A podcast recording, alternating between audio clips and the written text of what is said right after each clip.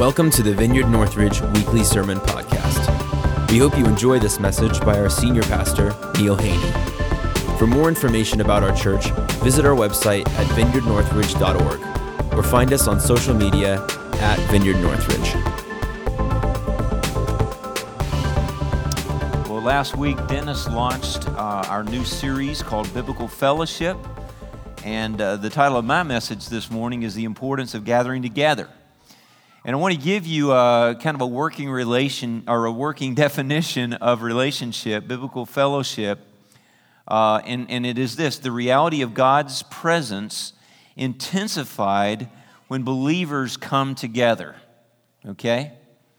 Let me, let me say that again. The reality of God's presence intensified when believers come together. That's one of the main reasons that we gather together. Now, things happen when we gather together, and I'm going to talk about that, that this morning.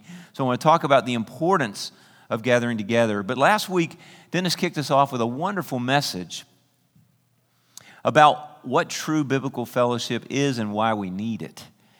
And it's the body of Christ, uh, the, the, the believers in Christ coming together to be able to practice the, the 61 another's of Scripture of the New Testament to experience the presence of God in a way that only happens when we're together like this, whether it be in worship, in the teaching of the word, in prayer meetings, in ministering to one another. Uh, wherever God's people gather, Jesus said he promises to be there in the midst. And so the last thing he said was that the eternal God, Father, Son, and Holy Spirit, have lived in eternal fellowship with one another in this incredible family of Father, Son, and Holy Spirit. And they have invited us into this, into this family circle with them. But we're not just to share it with them vertically, but we're to share it with them horizontally. And so that is that was a powerful message. So this morning, I just kind of want to build on that, and uh, and I want to talk about an actual mandate in Scripture to never stop fellowshipping together. There's a mandate in Scripture in the New Testament, in the book of Hebrews, that basically says, do not stop meeting together like this. Now, I want to take just a second to explain something to you. I am a recovering legalist. Anybody relate to that?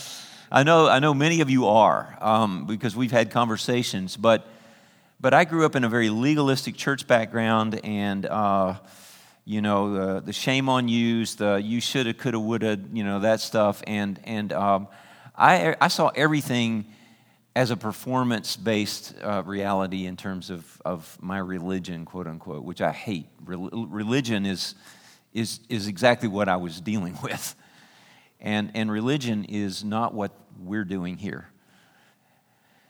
And so. Um, when I got into the New Testament and I started reading the mandates of, of Scripture, uh, for example, you get into chapter 4 of the book of Ephesians, and there's some things that Paul says do and don't do. And you know, we preached, Dennis and I preached through the first eight chapters of the book of Romans, and Romans 7 tells us very clearly, end of Romans 6 and in the beginning of Romans 7 tells us very clearly that we died to the law. And we're no longer under the law, we're not under the jurisdiction of the law.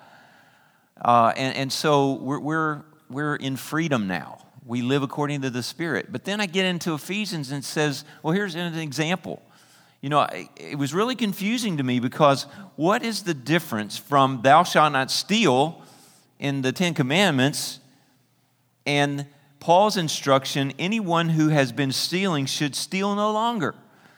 It, it was kind of, to me, it was kind of like God was, was giving with one hand and taking with the other. It's like we just swapped a list of rules for a list of rules. That's how it felt to me as a recovering legalist.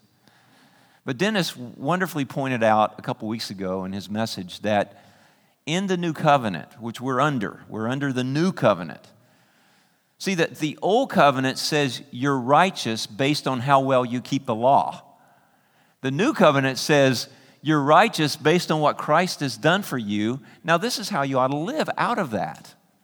There's a, it's the cart before the horse thing. And, and so, what Jesus did is he put the horse before the cart, so to speak. Our righteousness is not based on our performing some list of rules. Our righteousness is based on the work of Christ on our behalf. It's a gift from God, it's something we receive, it's not something we earn. And now, because we are in Christ, because we have His Holy Spirit, we can live out these biblical mandates with joy and peace and excitement because we get to live as Christians in the power of the Spirit. Gospel first, identity in Christ, then Christian living.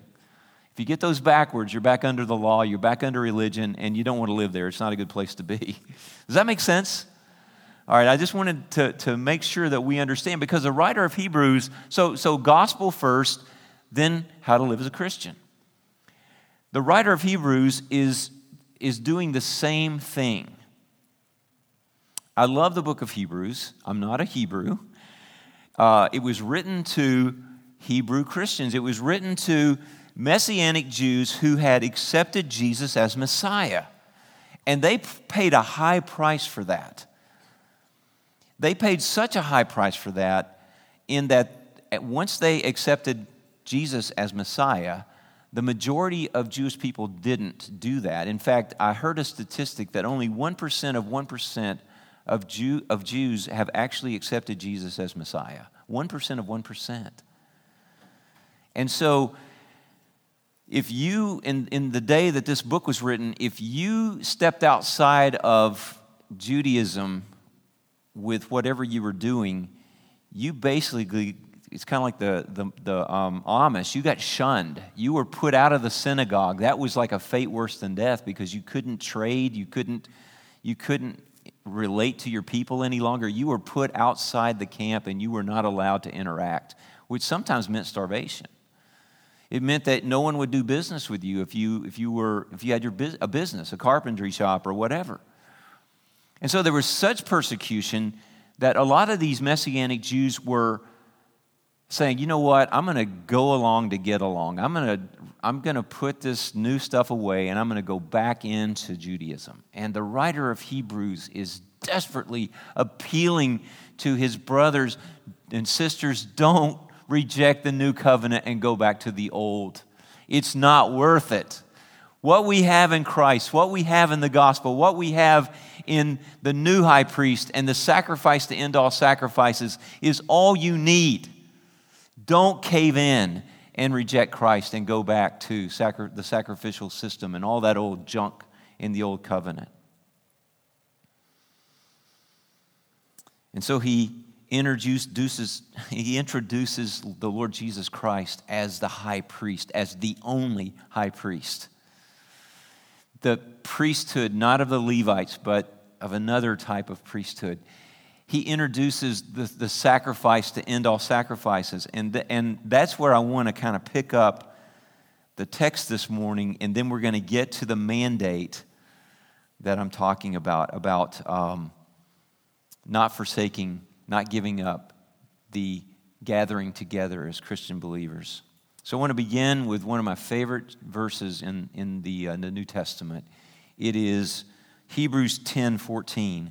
And, and this is what the writer of Hebrews is trying to convey to his hearers that are very, very uh, persecuted and are, are, are abandoning, abandoning their faith to go back to the old covenant. For by one sacrifice, the sacrifice of Christ on the cross, he has made perfect forever those who are being made holy. I've talked about this. The, per, the perfection is in our spirits. The being made holy is in our mind, will, and emotions, our souls. And so he's helping us to renew our minds, to surrender our wills, and to heal our emotions. It's the Holy Spirit in us that's doing that work. For by one sacrifice, Christ has made perfect forever those who are being made holy. The Holy Spirit also testifies to us about this when he says, and this is from Jeremiah, talking about after those days, says the Lord, I will make a new covenant with my people. Not like the old covenant that they broke because they disobeyed me. Righteousness based on keeping the law, but this is a new covenant. This is the covenant I will make with them after that time. And by the way, we're included in this new covenant. I will put my laws in their hearts and I will write them on their minds. We're talking about renewing the mind. That's what the Holy Spirit's doing. Then he adds, Their sins and their lawless acts I will remember no more. Hallelujah. Guys, the blood of Jesus has completely obliterated your sin for all time. That is so good. That is such good news. That is the gospel, part of the gospel. And where these things have been forgiven, sacrifice for sin no longer is necessary. There's no need for any more sacrifices. Hallelujah. Jesus was the sacrifice to end all sacrifices. I love that. And then there's that, that word again that keeps popping up when we get to when the gospel's been presented there, then comes the mandates. Then comes the this is how we're supposed to live. Therefore, verse 19, therefore, brothers and sisters, since we have confidence to enter the most holy place by the blood of Jesus. Now, let me just explain that. You see, in the old covenant, there was the tabernacle that was mobile, and then when they they settled in the land of Israel, when the, the, the Jewish people finally got to the promised land, in Jerusalem, they built a, a stationary temple and there was an outer court for the Gentiles, there was an inner court for the Jews, and then there was the Holy of Holies, the most holy place that only the high priest entered once a year to make, uh, to, to make atonement, to sprinkle the blood of the slaughtered animal, the sacrifice, on the mercy seat, and then on the people so that their sins would be covered for a year until the next day of atonement. And now, we're talking about the writer of hebrews is saying there is a that was that earthly temple was only a type and shadow of the heavenly temple that we now have access to the real temple that's in heaven. And and uh, the, the curtain that hung between the people and the holy of holies you remember on the cross when jesus drew his last breath and said it is finished and he gave up his spirit the very first thing that happened symbolically was that the curtain in the temple was ripped from top to bottom and pushed open. And there had to have been some, somebody in there. It was, there was somebody doing, it was the day of, you know, it was the, the, the day of atonement. And that happened right in the presence of somebody doing ministry in the temple. They saw it and reported it. Or else we wouldn't have known about it. But that was just a type and shadow of what's happening here because it says this we have confidence to enter the most holy place by the blood of Jesus by a new and living way open for us through the curtain that is his body. Jesus' body torn on the cross was the true curtain that was rent for us so that we could have access into the presence of God. Isn't that awesome? And since we have a great high priest, Jesus, over the house of God, there are, there are five things here that start, well, actually, four start with let us, but we're going to make the fifth one let us also. Okay, so five things. Let us draw near to God with a sincere heart and with full assurance that faith brings, having our hearts sprinkled to cleanse us from a guilty conscience. The blood of Jesus has made our consciences clear. And having our bodies washed with pure water, let us hold unswervingly to the hope we profess, for he who promised is faithful. And let us consider how we may spur one another on toward love and good deeds, not giving up the meeting together. Here we go. Not giving up meeting together, as some are in the habit of doing, but encouraging one another all the more as you see the day approaching. I love this. Do not give up the meeting together, as some are in the habit of doing. There are five lettuces here. There's iceberg, there's romaine, there's. Uh, kidding. The sermon prep team told me not to do that, but I did anyway. The first lettuce is so awesome. Jesus has removed every barrier from a relationship with the Father. In his own body, in his own blood, the torn curtain of his flesh the shed blood of his body. He is the sacrificial uh, Lamb of God that takes away the sins of the world, and he is our high priest, the mediator between us and God. And he has opened the way back to God. And so the writer of Hebrews says, Don't go back to the old way with all these bloody sacrifices and priests doing, you know, this priesthood that's just always doing all this stuff. You have direct access to God now yourself. So draw near to him. The Father's arms are open. Come home. Draw near with full assurance of faith. Full assurance of faith. There is no need to hide from God anymore. He is not angry with you. He doesn't expect you to keep a bunch of rules so that He's okay with you anymore. Full assurance of faith that you are accepted by the Father through the Son. I love it. And so we're clean. We're clean. Our consciences are cleansed. So that's the first let us. Let us draw near to God. Then let us hold unswervingly to the hope we profess. By the way, I just want to say this about meeting together and drawing near to God. You know, I draw near to God every morning that I'm able. Last week we had Revival Ohio. It's every morning it started at 7:30. I got robbed of my devotional time. That's the only thing about Revival Ohio I didn't like, really was that I couldn't have my quiet time regularly. But I get up in the morning and I, and I try to spend that, those first couple hours with the Lord before I have to take off to work. And, um, and it's my time with Him. But I'm going to tell you something.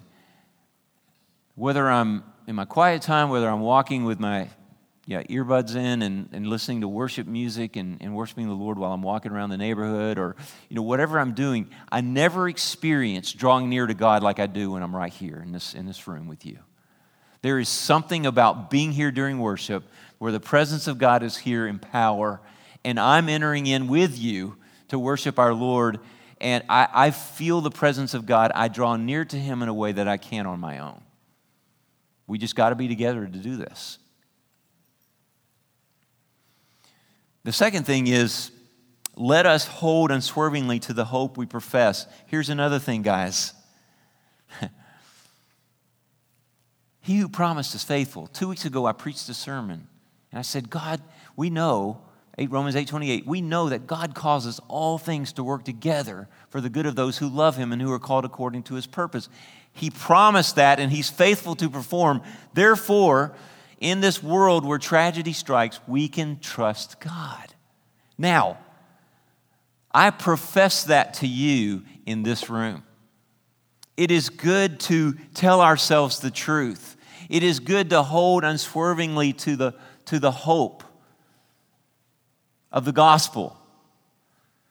But I can do that so much better when I hear Dennis tell me that from this pulpit. When he proclaims the truth and professes the faithfulness of God and the promises of God, I'm able to take that in and ingest it, believe it, and walk in it for, ne- for the next week. Do you see what I'm saying? We profess hope and we hold unswervingly to it, but it's so much easier to do that when we get a regular dose of the truth week after week after week. And I'm going to tell you something right now the most dangerous place for a Christian. I, I, was on the streets, streets of Springfield where I was with a pastor said, the street that we're on right now, every night there, almost every night, there's drive-by shootings. like, what? I felt no danger there.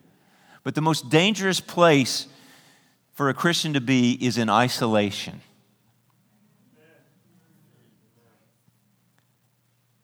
Here's, here's something you may not know, but you probably experienced if you think about it. When we get by ourselves and we're too long outside of fellowship,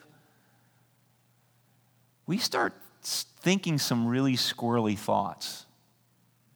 We start thinking some things that aren't true. The enemy, the enemy is always whispering lies. You're no good. You're really a, you're really a sinner.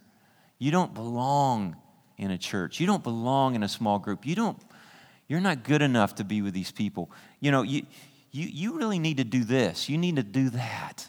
This will make you feel better. And we, and, and we just start believing lies. I, I was, I, I, was fascinated. Um, there's a scripture in, um, you know what happens with sheep when they wander away from the flock, right? and they get a little bit too far. You know, they're on the other side of the flock from the shepherd, and the, the shepherd might glance away for a second, and the sheep is kind of wandering. There's a wolf or a lion always waiting to grab that sheep and drag it away. Now, it's not, I'm not talking about losing your salvation here. Trust me, I'm not, I don't mean that. But I want to share something with you. Uh, can you put up um, the uh, 1 Peter 5 8 passage for a moment? We're just going to take a little detour here. Be alert and of sober mind. Your enemy, the devil, prowls around like a roaring lion looking for someone to devour. And Peter is writing this to the church. He's not writing this to, to, to people that don't know Jesus. And look what it says be alert and of sober mind. Sober mind means that we're thinking the right thoughts. We get squirrely in our thoughts when we're away from the body of Christ. And I want to I want to read this little commentary, just, just a paragraph. Our enemy, the, de- the devil, desires to devour us, to cause real and lasting harm. The Greek word here for devour is uh, something I can't pronounce, but it literally means to swallow or to drown. So he's wanting to, to devour us, to swallow us, to drown us. And we can drown in our thoughts, our negativity, thoughts of negativity and condemnation and all this stuff. Peter has made it clear that our place in eternity with our Father is secure. The devil cannot take that from us, but he does de- seek to damage our faith. He seeks to damage our faith. He wants to he wants us to fear he wants I'm sorry, he wants fear to shake our submission to the Father and lies to distort our understanding of God's goodness. Yeah, that's when we start getting squirrely, okay? Since he cannot touch the believer's soul, Satan seeks to leave us as weak and ineffective servants of our king. That's what he wants to do, guys. That's why we got to keep meeting together. We got to hold fast to this hope that we're professing. And let us spur one another on to love and good deeds. That's the third let us. I'm going to really focus in on these last three here. Let us spur one another on to love and good deeds. I got to experience that this week with Revive Ohio. Guys, I am a chicken. I, I love doing ministry inside the four walls of the church, but put me out on the streets talking to strangers. I tell you what, I'd, there's a lot of things I'd rather do than be out there doing that. And so this week, every day this week, I was I went out once or at least once, but usually twice in the morning and the afternoon to talk to total strangers in areas of Springfield that I would never go by myself.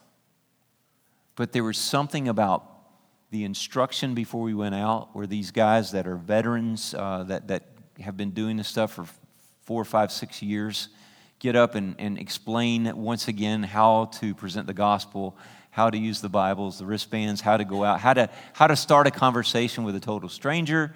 Here, if they say this, this is what you say. And, and so I was encouraged, I was, I was instructed.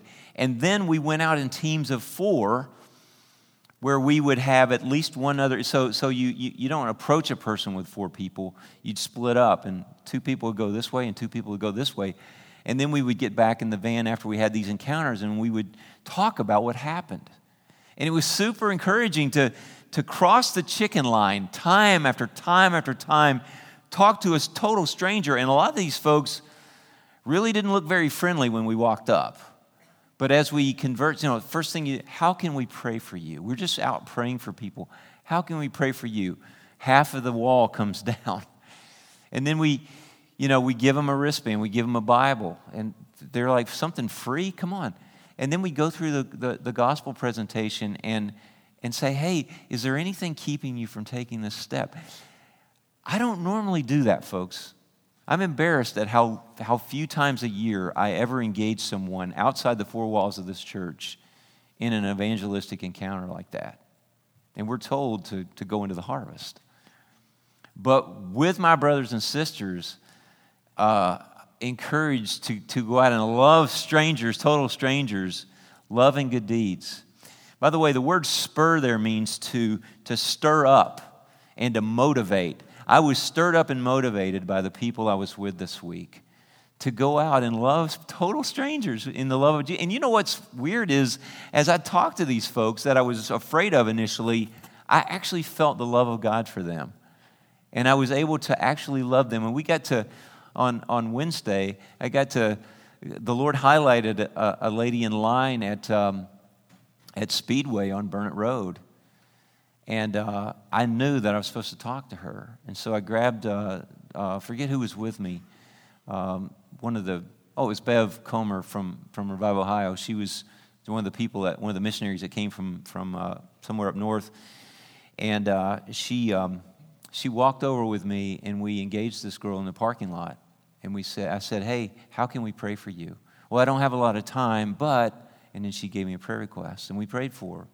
We said, well, here's a wristband, a Bible. She didn't have time to talk to us, and yet she let us lead her through the entire presentation of the gospel, and she accepted Christ right there. Yeah. And she said, she said, you know, normally I come here at 1. For some reason today I came at 11. And we said, well, we know why. This was a divine appointment. We prayed for you before we left the church. But see, guys, I, I'm not in myself able to do that. But I, I had been stirred up. I had been spurred on. I had been motivated to do this. And that's what, that's what it is life in the body with each other. That's what happens. And then the fourth let us let us not forsake meeting together. Let us not forsake meeting together. I've told you how important this is to me. I don't know what I would do.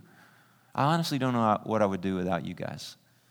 I don't know what I would do without this week after week coming together to be with you, to worship with you, to hear, to hear great messages from Dennis. Uh, you know, I, I, preach too, but anyway, I just, uh, I love being together. But you know, I just want to tell a couple stories about um, the body of Christ when we're not in the big setting like this. The first one I'm going to tell about, see, I have to have, I have to have a lot of fellowship. I, because I, I, just need you. I need you guys, and I, and I need my brothers and sisters. And I have two brothers that I've been meeting with for 25 years. Every week for 25 years, we've been getting together. We call it accountability group, but we get together, we share, we talk about life. We talk about the Buckeyes a little bit, but we talk about life. We share, we, we pray for each other, we encourage each other. And in 2012, I went through an emotional meltdown because of my legalism, because of everything was on me, because I was in a performance mode with the Lord, I reached the end of myself and I burned out. And I started having anxiety attacks in, early in 2012.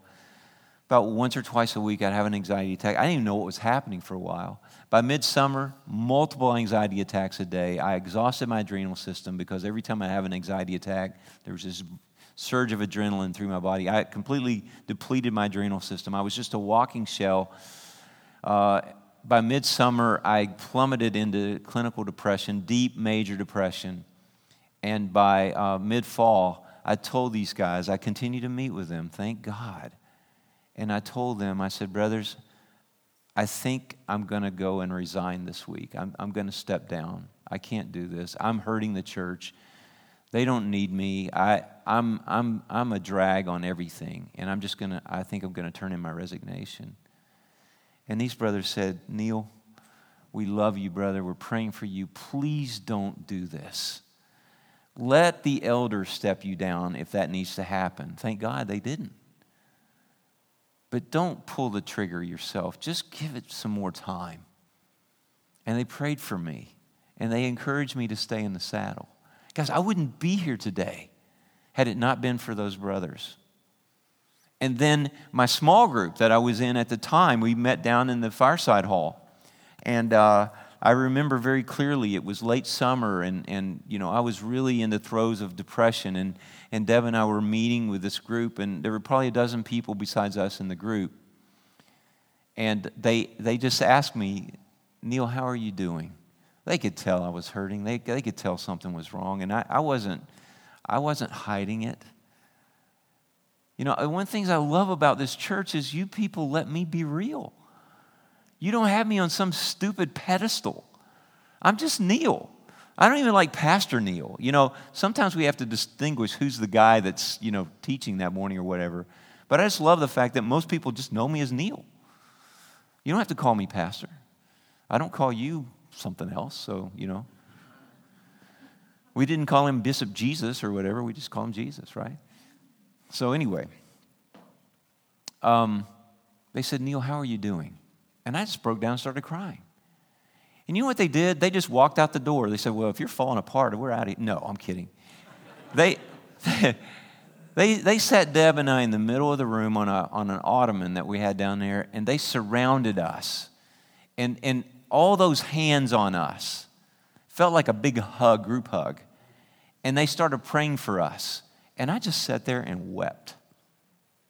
And no one cared that I was just you know, snot running down, you know, just, nobody cared. They just loved me and they prayed for me and they cried with us. There were people crying. Tim Rowe cries a lot, by the way. He was in that group and he was crying. You know what happened a little bit later is that I went over, I knew that Tim was a safe person. And, and I knew that he'd be home. He was having some back problems. He was on disability at the time. And so I just found myself driving to his house one day. And I walked in and, and I sat down on the couch. And I just said, Tim, I'm so exhausted. I'm just, this, this, this depression, this anxiety is just kicking my butt. And I said, I, I just, I, I'm so exhausted. And he said, Give me your cell phone and go lay down in our guest room. And he showed me where it was and i went and i laid down and i fell asleep. And, it, and i slept for like an hour and a half but i kept waking up hearing this noise. And i would fall asleep again and i'd wake up and i'd hear the same noise the entire time i was sleeping tim rowe was standing outside my room praying for me out loud and then i heard two voices Kelly had come home and she was out there too, and they were both praying for me. And I finally woke up and I, staggered out of the room, and, and they said, Come and sit down. And then they prayed for me. And I was able to start coming back to church and sitting through the sermons and the I would sit towards the back, but I needed to be here and I knew that. And you know, God restored me after all that, but I don't know what I would have done. I don't know if I'd have ever been back here if it weren't for my accountability group, my small group, and people from our congregation like Tim and Kelly Rowe.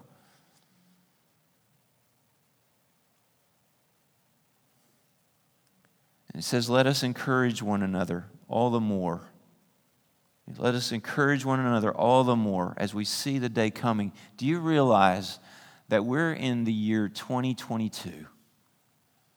Someone said this weekend that they believe that all the people groups will be at least touched enough that the Great Commission will be fulfilled by 2025. I don't know if that's true or not.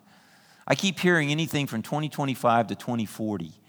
But I'm going to tell you, I believe this, and I don't talk a lot about end time theology, but I believe this that we are in the last minutes of the last hour of the last day before the, the return of Christ. Now, when I say day, we're talking about a millennial. we're in the sixth millennial. The seventh millennial is the return and reign, rule and reign of Christ for a thousand years. But I believe we're minutes before midnight of that last, that sixth day. And so we, we have a commission to fulfill. And by the way, it's called, I was reminded by Grant Edwards this, this week that it's called a co mission. We're, we're co laboring with Christ and we're co laboring with each other to fulfill that commission. We've got to do it this way and we've got to do it this way. No lone rangers in the kingdom. And so we need each other, we need to be together. I'm going to close with a story and then just an encouragement. This story is told, and I'm pretty certain it's either Dwight L. Moody or, or Charles Spurgeon. I heard this in seminary. I'm pretty sure it was Charles Spurgeon because Moody was a, uh, an evangelist, but Spurgeon was a pastor. And this sounds like something a pastor would do. There's a woman in, in their church who, in his church, that had been a Christian about two years, and she had stopped coming to, to fellowship on, on, you know, on the weekend. And so he got concerned about her, and so he visited her in her home. And uh, he said, We've really missed you at church. He, she, he said, where, where have you been? And she said, Pastor, she said, I got hurt. by some people that I was close to. I got really hurt. And I just don't feel like I can come anymore. I just, I just don't want to be hurt anymore. And he said, But you need to be together with the body of Christ. And she said, Pastor, I, I have my Bible. I, I can sit here in front of this fire and I can pray and I can read the word and I can be encouraged. And I, I just want to be here where it's safe. Why do I have to come to church? And Spurgeon sat there for a moment and then he got up and he reached over and took this, this, uh, these tongs off, off the, uh, the fire set, uh, the little, you know, where they have the shovel and the things. And he reached in the middle of this fire where these red hot glowing embers were, and he grabbed one of them and he laid it on the hearth and put the tool back up and sat down. And within a matter of seconds, this red hot glowing coal or, or ember turned gray, just like that. And he said, That's why. It's only in fellowship, it's only as we gather together in church, in small groups. And if you have an accountability group, I, I encourage it. But it's in those times of coming together that we stir each other up and we motivate each other and we keep each other hot and we, we encourage each other to cross the chicken line, to pray for people and to minister to people and to pray for healing and lead people into, into salvation. It's only as we do that that we remain hot. Amen. Guys, there are too many Christians that have turned gray and cooled off and they're no longer functioning. We need each other.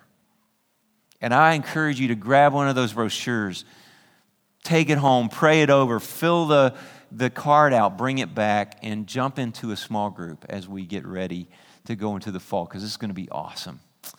Let's pray. Lord, thank you for this morning. Lord, we hear your call not to forsake the assembling together. The enemy is looking for those people, that, those, those sheep that, that wander off into the outskirts and get devoured by the enemy. I mean, the enemy's looking for those folks. God, I pray that we'll stay together. We'll encourage each other. We'll motivate each other. We'll stir each other up to love and good works. And we'll encourage each other all the more as we see the day fast approaching when we can no longer do evangelism. we can no longer do healing because that time has passed. Lord, we want to do that now. We want to fulfill your commission with each other and with you. And so keep us together, Lord. In Jesus' name, amen. Thanks for listening. We hope you enjoyed this message. For more information about our church, visit vineyardnorthridge.org or find us on social media at Vineyard Northridge.